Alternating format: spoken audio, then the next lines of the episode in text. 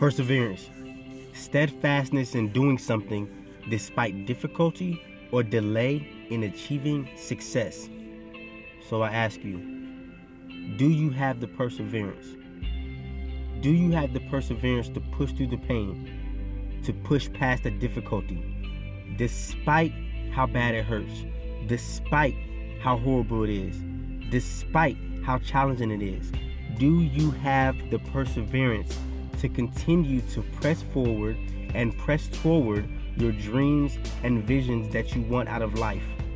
Do not allow pain, fear, struggle, turmoil, discomfort, difficulty stop you from reaching what God has promised to you.